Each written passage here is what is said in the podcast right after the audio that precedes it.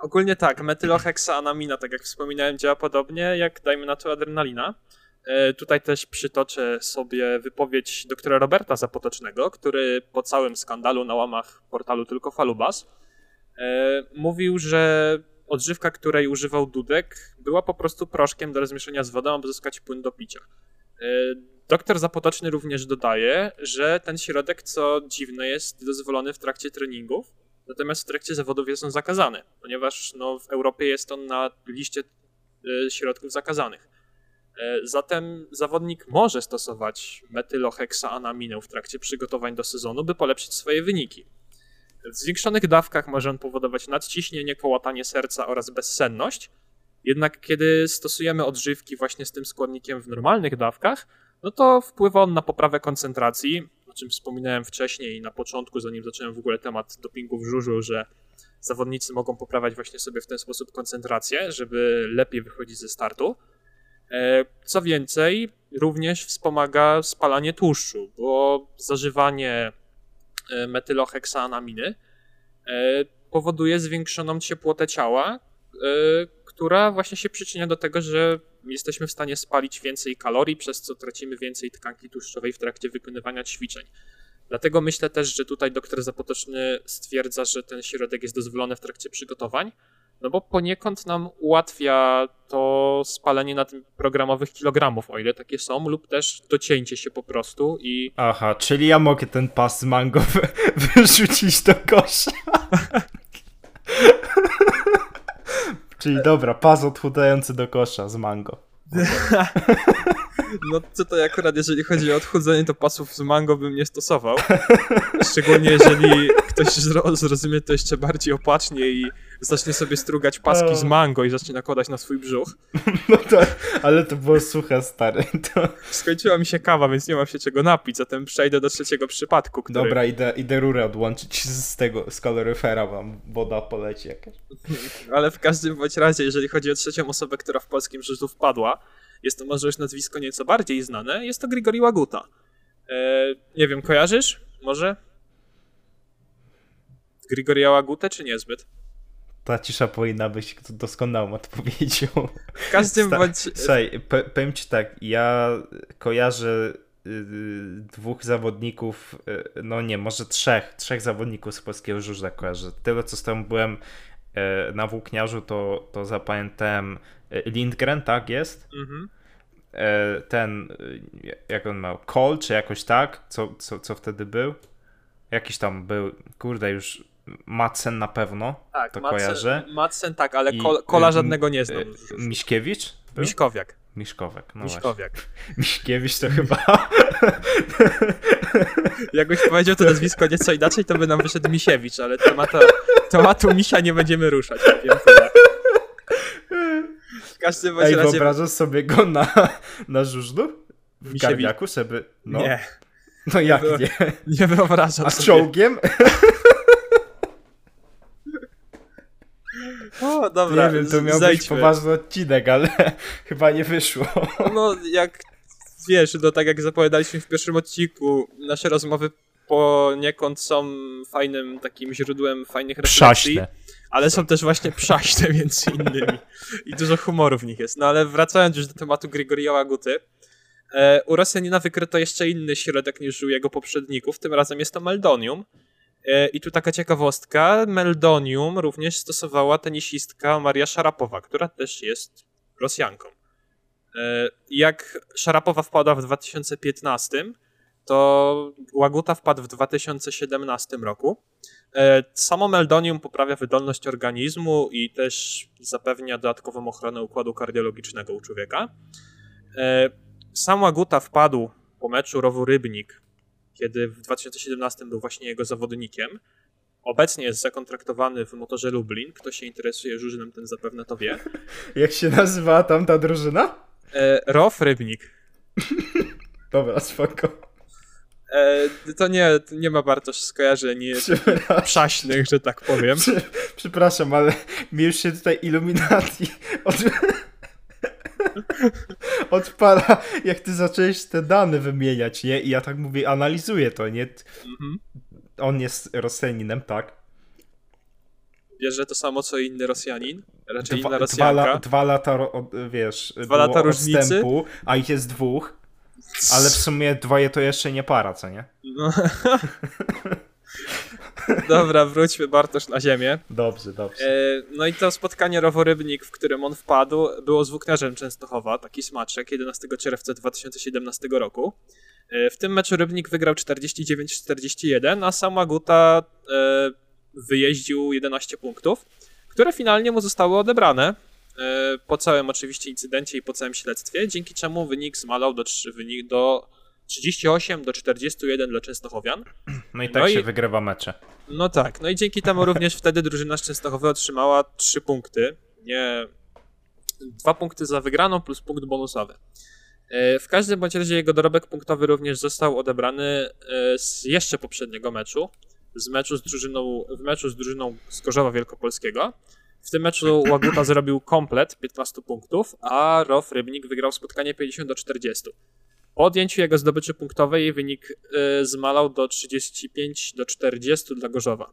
Polada, czyli Polska Agencja Anty- Antydopingowa, y, na początku ogłosiła po zakończeniu śledztwa, że Rosjanina czekają dwa lata zawieszenia od startów.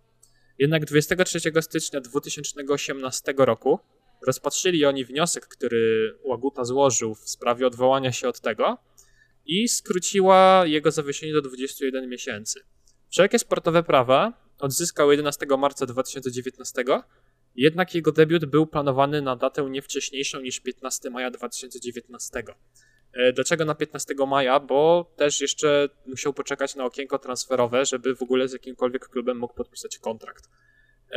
Na koniec maja, na początek czerwca, jakoś z tego co pamiętam, e, już w motorze Lublin zadebiutował po tej przerwie. To był chyba mecz u siebie, już nie pamiętam teraz dokładnie z kim, nie chcę tutaj strzelić gafy. Ale w każdym bądź razie Łaguta pokazał, że no, pomimo tego, że wpadł, pomimo tego, że no, był tym oszustem jednak, no to jednak przepracował ten okres ciężko, bo jego zdobycz punktowa była dosyć pokaźna, jakby na to nie spojrzeć. No ale w każdym bądź razie no, zach- zachowanie, jeżeli chodzi o Grigorio Agutę, no to zachowanie dosyć no, niefajne z jego strony, ale moim zdaniem przynajmniej Dudka, jak i mm, Łoktajewa tutaj nie możemy jakoś zbytnio cisnąć, bo gdzie Łoktajew, nie myśląc o meczu, zapalił jointa na spotkaniu ze znajomymi, to tak Dudek po prostu no, nie przeanalizował składu odżywek, które bierze. To też tutaj możemy winić, myślę, osoby, które w jego sztabie szkoleniowym są odpowiedzialne za właśnie suplementy. Bo przynajmniej dla mnie, jeżeli jakiś środek jest na liście, to a szczególnie kiedy podaje się go sportowcowi na wysokim poziomie, bo takie nazwisko właśnie jak Patryk Dudek teraz jest kojarzone i z kadrą narodową i właśnie z Zieloną Górą, jest to żużlowiec na naprawdę wysokim poziomie, to przynajmniej dla mnie takich wpadek nie powinno być, szczególnie jeżeli rozmawiamy o tak wysokim poziomie jazdy, jaki prezentuje sobą Patryk Dudek. No pytanie, czy, czy to była faktycznie pomyłka e, osoby, która mu, mu podała ten środek, czy, czy to może specjalnie tam jednak, no bo wiesz, jakby normalnie jakbym, jakbym nie obejrzał tych, tych filmów dokumentalnych, nie poczytał na ten temat, to bym pewnie uznał, że a, pecha miał chłopak, ale no wiadomo, co, co też Rosjanie mówią i, i może, może przejdźmy teraz do nich, co, co też oni mówili właśnie w momencie wykrycia, że już tak powiem, tak, kiedy wszystkie informacje zaczęły od y, New York, New York Timesa, New York Timesa y, wypływać Mhm. poprzez właśnie Grigoria Rodczenkowa, y, no oni też mówili, nie, no to u nas to są oszczerstwa, to y, pan Grigori Rodczenkow to on był w szpitalu psychiatrycznym, bo tak było, bo wysłali go do szpitala psychiatrycznego, że y, w- kiedy go tam, wiesz, zdjęli z tej całej posady, no tak jak w ogóle w filmie było i, polecam zobaczyć cały film, bo jest świetny również e, ilustracje. Te wszystkie, nie wiem czy pamiętasz, bo film Tak, się kończy tak, tak, tak, ilustracją, która była e, w okolicach, no mimo wszystko początku, tak, początek, środek, tam była taka ilustracja, e, gdzie, gdzie on e, Grigory Jodczenkow e, zamknięty właśnie w celi siedział i e, w kącie i, i był po prostu podzielony, bo z, no, z jednej strony jedni ludzie, z drugiej strony drudzy ludzie i, i, i wiesz, i, i tam się zrobił duży młyn. I właśnie też wtedy i prezydent i, i, i tak dalej, wszyscy, e, minister sportu, oni się wszyscy odcięli. Wiadomo zresztą, jak to, jak, jak to działa w Rosji, no przecież wszyscy e, hakerzy też na przykład, którzy mają ekstradycję do Rosji, no jeżeli akurat hakują tak e, w imię, w imię właśnie naszych sąsiadów, mimo wszystko, no to, to oni wtedy wiadomo są ekstradowani jest, jest ta ekstradycja uruchomiona, no i, i Rosjanie mówią tak, tak, my, my go mamy tu, ten i nagle się okazuje na przykład, że, że chłop uciekł albo znikł, nie? Mhm. Dostaje mm, nową, e, nie wiem, być może to dostaje nową tożsamość i, i ma proponowane od, od państwa po prostu współpracę, nie? No tak, tak przynajmniej z różnych wykładów, które też E, słuchałem czy oglądałem wynikało i po prostu w tym momencie sytuacja trochę odwrotna, bo no mimo wszystko ten Grigory on działał w tym momencie na mm, niekorzyść państwa rosyjskiego i oni, ponieważ był w pewnym momencie w szpitalu psychiatrycznym, z tym, że on stamtąd, bo to było w trakcie jednej z afer, gdzie tam ktoś się niby dowiedział, no to oni go wysłali do, do tego szpitalu psychiatrycznego, czy, czy do więzienia też i, i o, ci więźniowie na niego mówili profesor. Też skojarzenie, skoro Netflix, no to też dom z papieru, ale tu dzisiaj nie o tym i e, no, on stamtąd pracował z tego więzienia. On normalnie korygował tych wszystkich sportowców i, i, ilość dopingu przez nich zażywanego i co mają brać właśnie stamtąd, z więzienia czy, czy ze szpitalu psychiatrycznego. I po, po prostu wykorzystali to potem, kiedy on zaczął mówić, kiedy zaczął te informacje publikować też wraz z różnymi gazetami, New York Times i, i tak dalej. E, on, no, pa, państwo rosyjskie powiedziało, no ale, ale ten gość to to on był w sumie w, w, tym, w szpitalu psychiatrycznym i tam wtedy stwierdzono u niego początki schizofrenii. Dziwnym trafem, tak jak potem wspomnę, ale to już nawet mogę teraz wspomnieć, akurat jak to wszystko się zaczęło ruszać i, i, i wypływać, yy, to było 2016 rok, to się wszystko zaczęło. E, to no, musieli e, tych wszystkich ludzi pozwalniać, tak? Więc został zwolniony e, Wiaczysław Sinew, no i Nikita Kamajew, który był właśnie bliskim przyjacielem Rodczenkowa. No i Nikita Kamajew rozmawiał z Rodczenkowem. Oni tam wszyscy byli podsłuchiwani, oni byli inwigilowani przez, no nie powiem przez kogo, ale możecie się domyśleć. E, i po prostu Grigoriowi udało się uciec, a Kamajew został i chciał napisać książkę.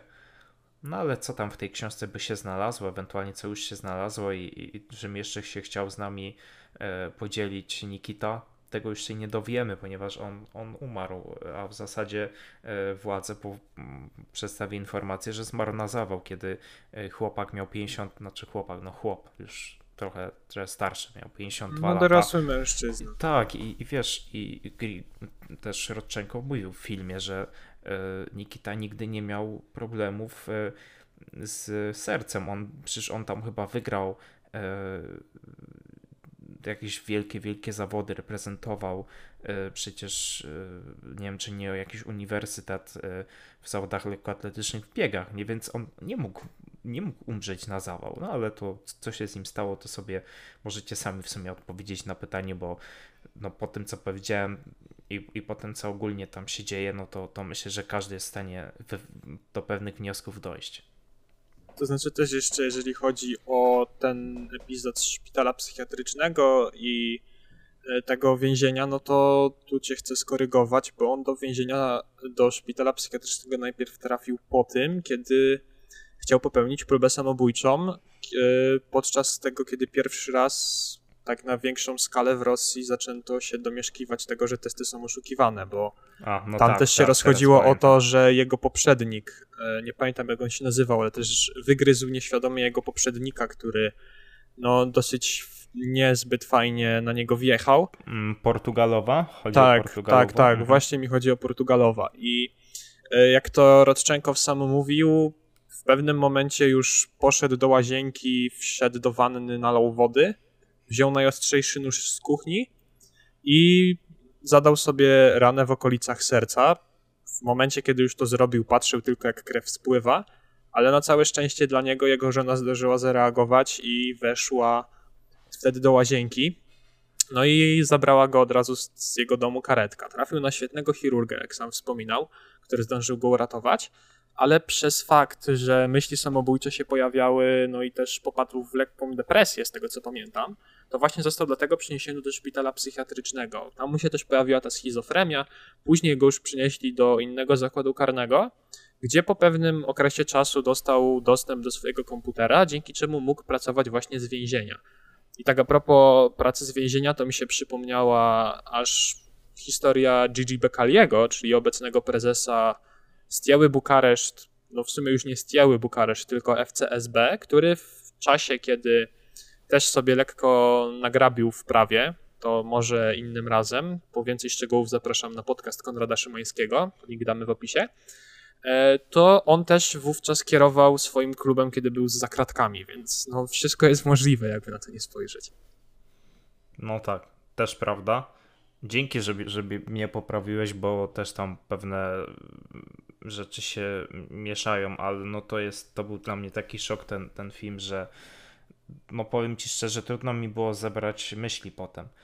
E, jeżeli chodzi o tą, tą Rosję, no to no 2015 rok, tak jak możecie sobie wejść na Wikipedię, to też zaczyna się od tego, od tego roku, bo tak naprawdę no nie wiem, czy to nie Rodczenkow powiedział w filmie, że to trwa wszystko w Rosji od 69 roku. Tak mi się zdaje, że powiedział Rodczenkow, ale tak, to, to mówił Rodczenkow bodajże tutaj już, żeby też uciąć spoiler filmu, to była scena, w której był na spotkaniu z jednym z prawników chyba i też mówił, że cały ten przekręt w Rosji się kręci od 68 roku. A, czyli 68, nie, nie 9. Bo tam coś wspominałeś wcześniej o igrzyskach chyba w 50 którymś, no to to trzeba było w 56? Tam miałeś igrzyska chyba? W 54. E, no to, to nie wiem, ale po to w każdym razie w 56 był, też była olimpiada. W 69 chyba, w 60, y, nie było, 70, Montreal był w 76 tam i, i potem y, w 88 były no to w 68 też była olimpiada, tylko teraz jeszcze trzeba byłoby dojść do tego, czy Montreal był letnią, czy zimową.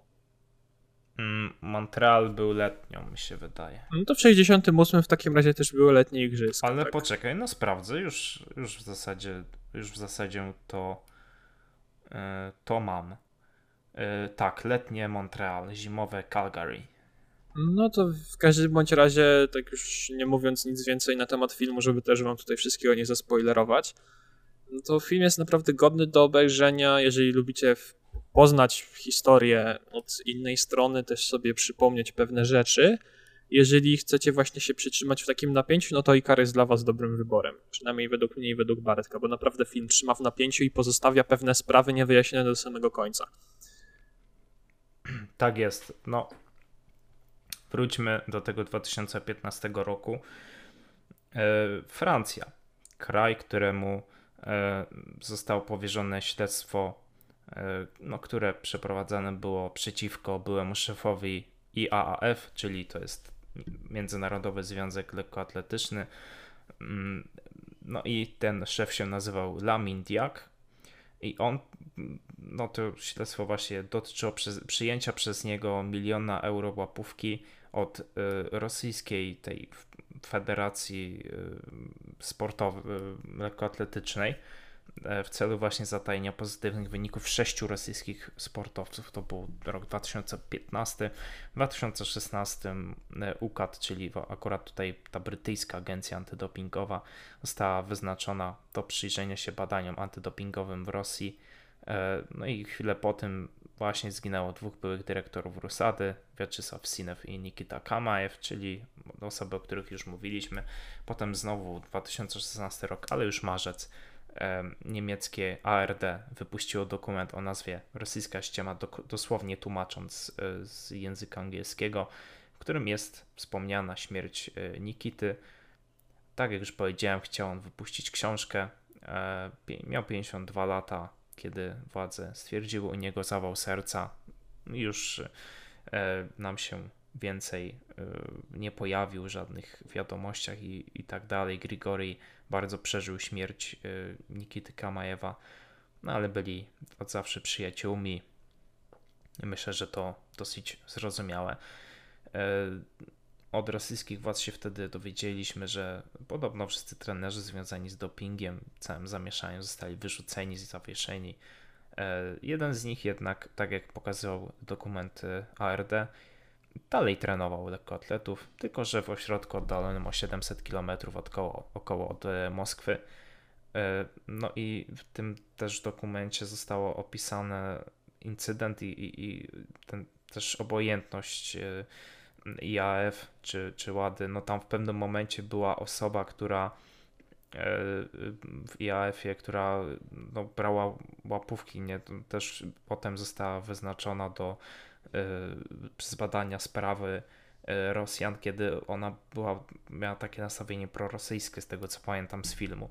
Mm. I też, też z tego dokumentu jeden z działaczy IAF się zgłosił jako ten anonimowy tutaj informator ze Sztokholmu i powiedział, że na 99% jest pewien, że jeden z działaczy przyjmuje łapówki fałszuje wyniki po tym, co powiedział.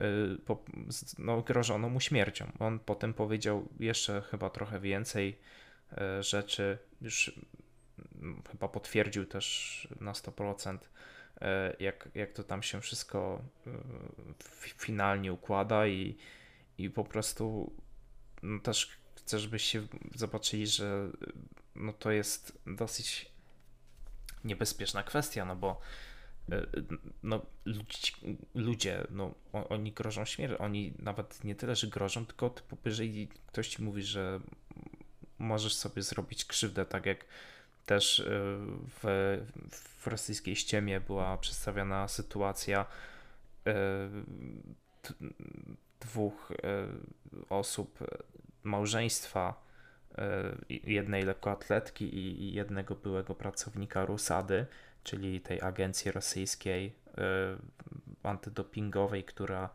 pod którą podlegał też y, to, to laboratorium podlegało największe w Rosji i najlepsze wtedy, którego szefem był właśnie y, Grigory Rodczenkow. No on, oni, to małżeństwo zdecydowało się o wszystkim powiedzieć niemieckiemu dziennikarzowi, no i on też musieli potem wyjechać, ich lokalizacja nie jest znana, to ze względu na to, żeby ich tam agenci nie, nie odnaleźli i, i nie zneutralizowali.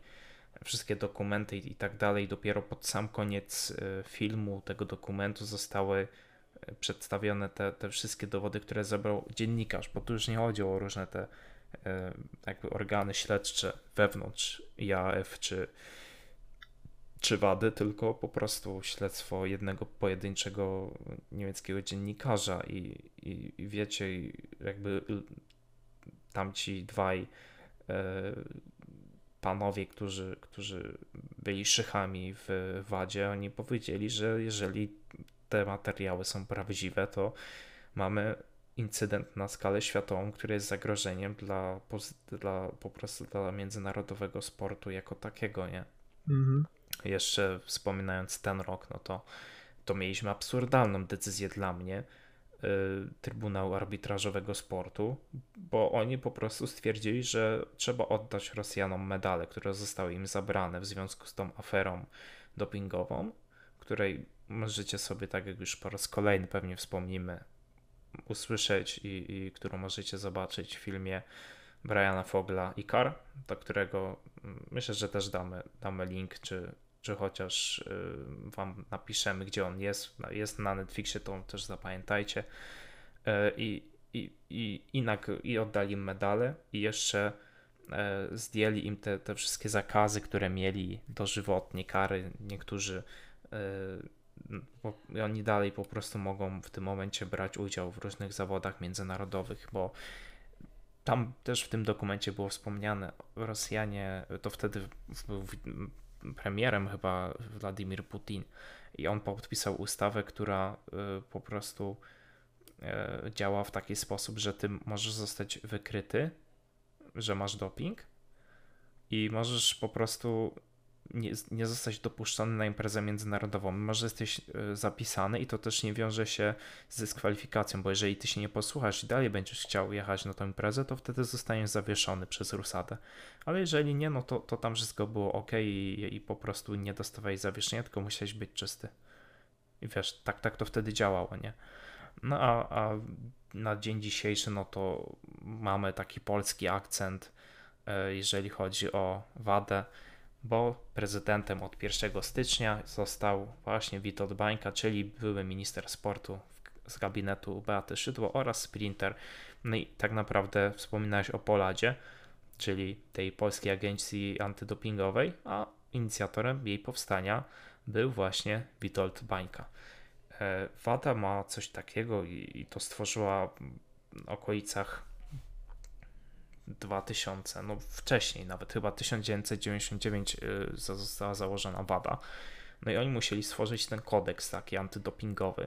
No, on się składa z trzech poziomów i też yy, to zostało na takie trzy, trzy części rozbite w, w filmie. Cały film jest rozbity na trzy części.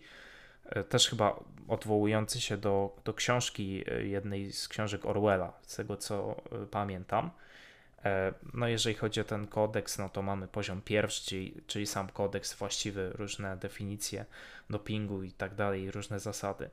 E, mamy też poziom drugi, czyli standardy międzynarodowe, czyli na przykład lista zabronionych substancji. No i te dwa poziomy są e, prawo, prawomocne, tak to mogę powiedzieć, są, są prawomocne. No i trzeci poziom to jest taki poglądowy poziom, czyli modele, różne szczegółowe rozwiązania oparte na przepisach tego właśnie kodeksu. E, no i też przykłady rozwiązań, możliwością ich zastosowania. Także tak to wszystko wygląda, jeżeli chodzi o kodeks, o to wszystko, co, co robi WADA. Też mają za zadanie badać próbki. Przełom taki, w, myślę, że w badaniu tych, tych rzeczy nastąpił w 2009 roku, a przynajmniej tak się ludziom wydawało, bo e, został prowadzony wtedy system Adams. Też damy Wam w opisie link do filmiku oficjalnego, jak to tam zostało wszystko przedstawione.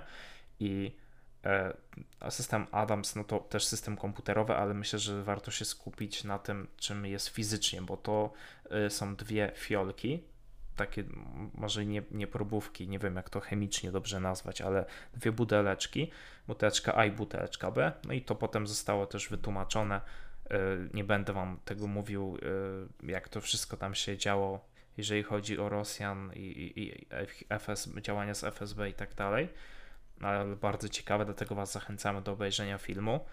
E, I tam właśnie te buteleczki dało się zamknąć ale nie dało się ich otworzyć e, w taki sposób, żeby ich nie uszkodzić. To też była innowacja, żeby właśnie chciano w ten sposób zapobiec e, mieszaniu tak, e, tych wyników, e, jakby ich, fałszo ich fałszowaniu. No podmienianiu no, ale, moczu po prostu. Tak, ale, ale ci, co obejrzeli film, no to, to wiedzą, że ktoś znalazł coś. I Dlatego myślę, że możemy uciąć ten temat w tym momencie i, i zapraszamy Was do obejrzenia po prostu filmu. Jak macie możliwość z legalnego źródła, tylko jak nie, no to, to sobie kupcie albo się domyślcie, co możecie jeszcze zrobić. E, no i, i, i w sumie to, to chyba tyle nam wyszło z tego dopingu. Myślę, że bardzo tu chyba z półtorej godziny mamy, nie? Czy z godzinę 20? W tym momencie mam godzinę jedną minutę tak. na nagraniu. Wiecie, też myślę, że dużo rzeczy nie powiedzieliśmy. To też jest taki, taki temat, gdzie tak naprawdę y, no, jeżeli byśmy mieli wszystko, wszystko powiedzieć dokładnie, jak to wszystko się odbywało i tak dalej, to by nam to zajęło z dwie godziny. Że tak mamy bardzo dużo materiału pewnie to zostanie jakoś tam obrobione, żeby też, też nasze wypowiedzi miały sens, bo miałem takie wrażenie przez chwilę, że żeśmy troszeczkę y, się zagubili albo ta, jakby nie potrafili tak bardziej dosadnie tego wszystkiego wytłumaczyć, ale też chcemy, żebyście wszystko zrozumieli jak najlepiej. Y, no i, i, i tak jak mówię, no my jako amatorscy sportowcy, tak to chyba mogę powiedzieć, i, i, i przede wszystkim kibice liczymy na to i, i myślę, że liczą też zawodnicy, którzy biorą udział w różnych kampaniach, aby tego dopingu nie było w sporcie. E, chcielibyśmy, aby po prostu sport był od tego wolny, bo to nie jest wyczyn wziąć substancję i dzięki niej poprawić osiągi. To jest bycie prawdziwym mistrzem i, i taka idea olimpijska to jest przesuwanie swoich granic, granic możliwości, ale bez udziału środków e, do, na przykład dopingowych, tak? bez, bez tego EPO wspomnianego wcześniej. Po prostu czyste, e, czysta praca, czyste możliwości organizmu też. Dlatego mówimy, że ktoś ma talent, ktoś ma predyspozycję, e, jeżeli chodzi o jego organizm, i, i myślę, że tego się wszyscy powinniśmy trzymać.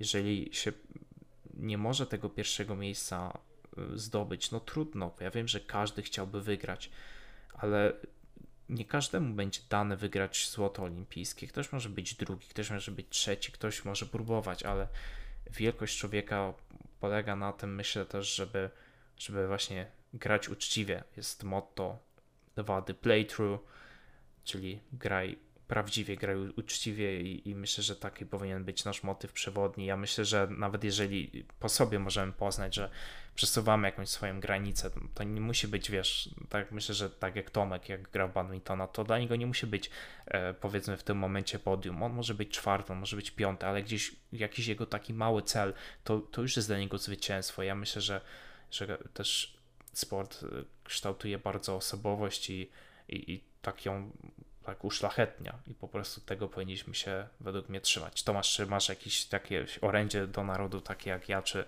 czy, czy chciałbyś coś dodać? Znaczy, ja tutaj bym chciał jedynie dopowiedzieć, że tak jak mówiłeś, że wielkością człowieka jest to, że potrafi zachować się fair, to też wielkość człowieka jest, że tak powiem, okazywana po tym, kiedy, nie wiem, dajmy na to jakiemuś sportowcowi nie pójdzie na jednej olimpiadzie, to jego wielkość jest pokazywana, kiedy on przepracuje te kolejne 4 lata i na następnej olimpiadzie zgarnie złoto, gdzie takich przypadków było naprawdę multum. I no, ci zawodnicy już tak stricte dopingu się trzymając, oni wychodzili na czysto z tej kontroli i to było widać, że to przepracowali, więc naprawdę to szlachectwo, ta wielkość u sportowca yy, możemy stwierdzić po tym, kiedy widać na czysto, że on przepracował ten okres przygotowawczy, dajmy na to te 4 lata między olimpiadami, czy dwa lata między mistrzostwami jakimiś świata, dajmy na to, bo to każda dyscyplina ma inną rozbieżność czasu. Czy nawet tak jak mój badminton wspomniałeś, jeżeli ja na jednym turnieju mi nie pójdzie tak jak ja bym chciał, no to nie ma co się tak naprawdę załamywać. Jedyne co trzeba zrobić w tym momencie to skupić się na treningach jeszcze bardziej i przesunąć tą granicę możliwości dalej, tak jak o tym wspomniałeś, że jeżeli jeden turniej był taki, że nie wiem, daliśmy z siebie 100% i byliśmy na czwartym miejscu, to nie jest znak tego, że nie daliśmy z siebie 100%. To jest znak tego, że trzeba dać z siebie kolejne 100% na następnym turnieju. Tylko, że już wtedy z lepszymi umiejętnościami, z większą wiedzą, którą zdobywamy na treningach, po prostu no, popisać się tym sprytem, tymi umiejętnościami, które, tą, tym przepracowaniem tak naprawdę tego okresu między zawodami i no to skutkuje dobrymi wynikami. Jeżeli sezon jest dobry, to żeby kolejny sezon był jeszcze lepszy, to musimy dobrze przepracować okres przygotowawczy, tak? No, tak jest w każdym sporcie. Więc podsumuję to jeszcze raz. E, to jest przynajmniej mi się tak wydaje, że to Roki chyba mówił, że nieważne ile razy upadniesz, tak, nieważne ile razy dostaniesz ten cios, ważne ile razy się podniesiesz po tym ciosie i pokażesz światu, że jesteś wielki i że potrafisz się podnieść. Bo nie sukcesami człowiek, nie sukces jest wymiarem wielkości człowieka, tylko to, ile razy powstajemy po porażkach, bo to one kształtują, one budują naszą psychikę, nasze zachowania. No i myślę, że w ten sposób dochodzimy już powoli do końca tego podcastu, Bartku.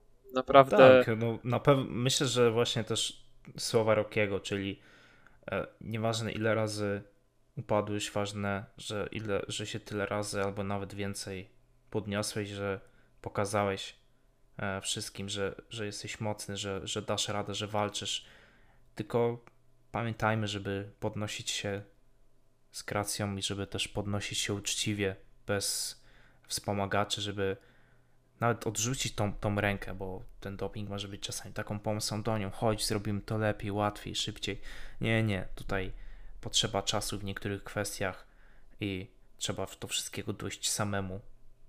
Ważne, żeby zrobić to uczciwie, żeby nie mieć wyrzutów sumienia i, i żeby te wszystkie zawody i, i ta cała idea olimpijska dalej mogła przetrwać kolejne tysiąclecia no i kształtować młodych ludzi, nas, młodszych, starszych, każdego człowieka w każdym wieku i żeby ten sport nas łączył, a nie dzielił. I myślę, że takim mottem życiowym i, i, i takimi słowami możemy zakończyć dzisiejszy podcast. Dziękujemy, że byliście z nami, dziękujemy, że nas słuchaliście. E, prosimy Was, żebyście się wypowiedzieli na, na ten temat. Może macie jakieś uwagi do, do naszego dzisiejszego wywodu. Trochę na poważnie, trochę na śmiesznie, jak się dało.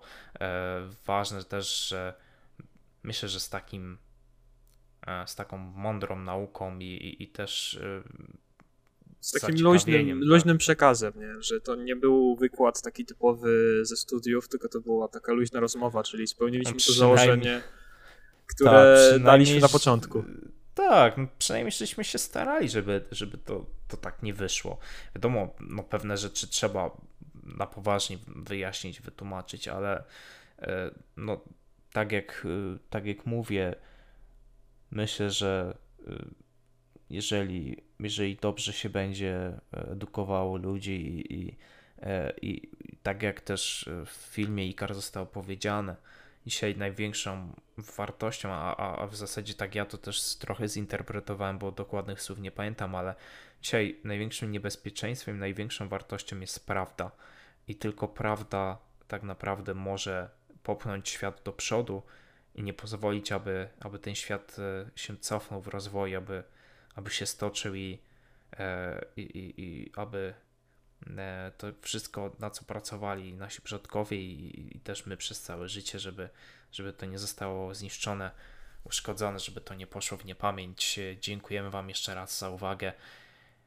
W takim trochę zadumaniu żegnają się z Wami Tomasz Serwiak oraz Bartosz Amazing Solak. Dziękujemy, że byliście. Do następnego podcastu. Hej. Hej, hej.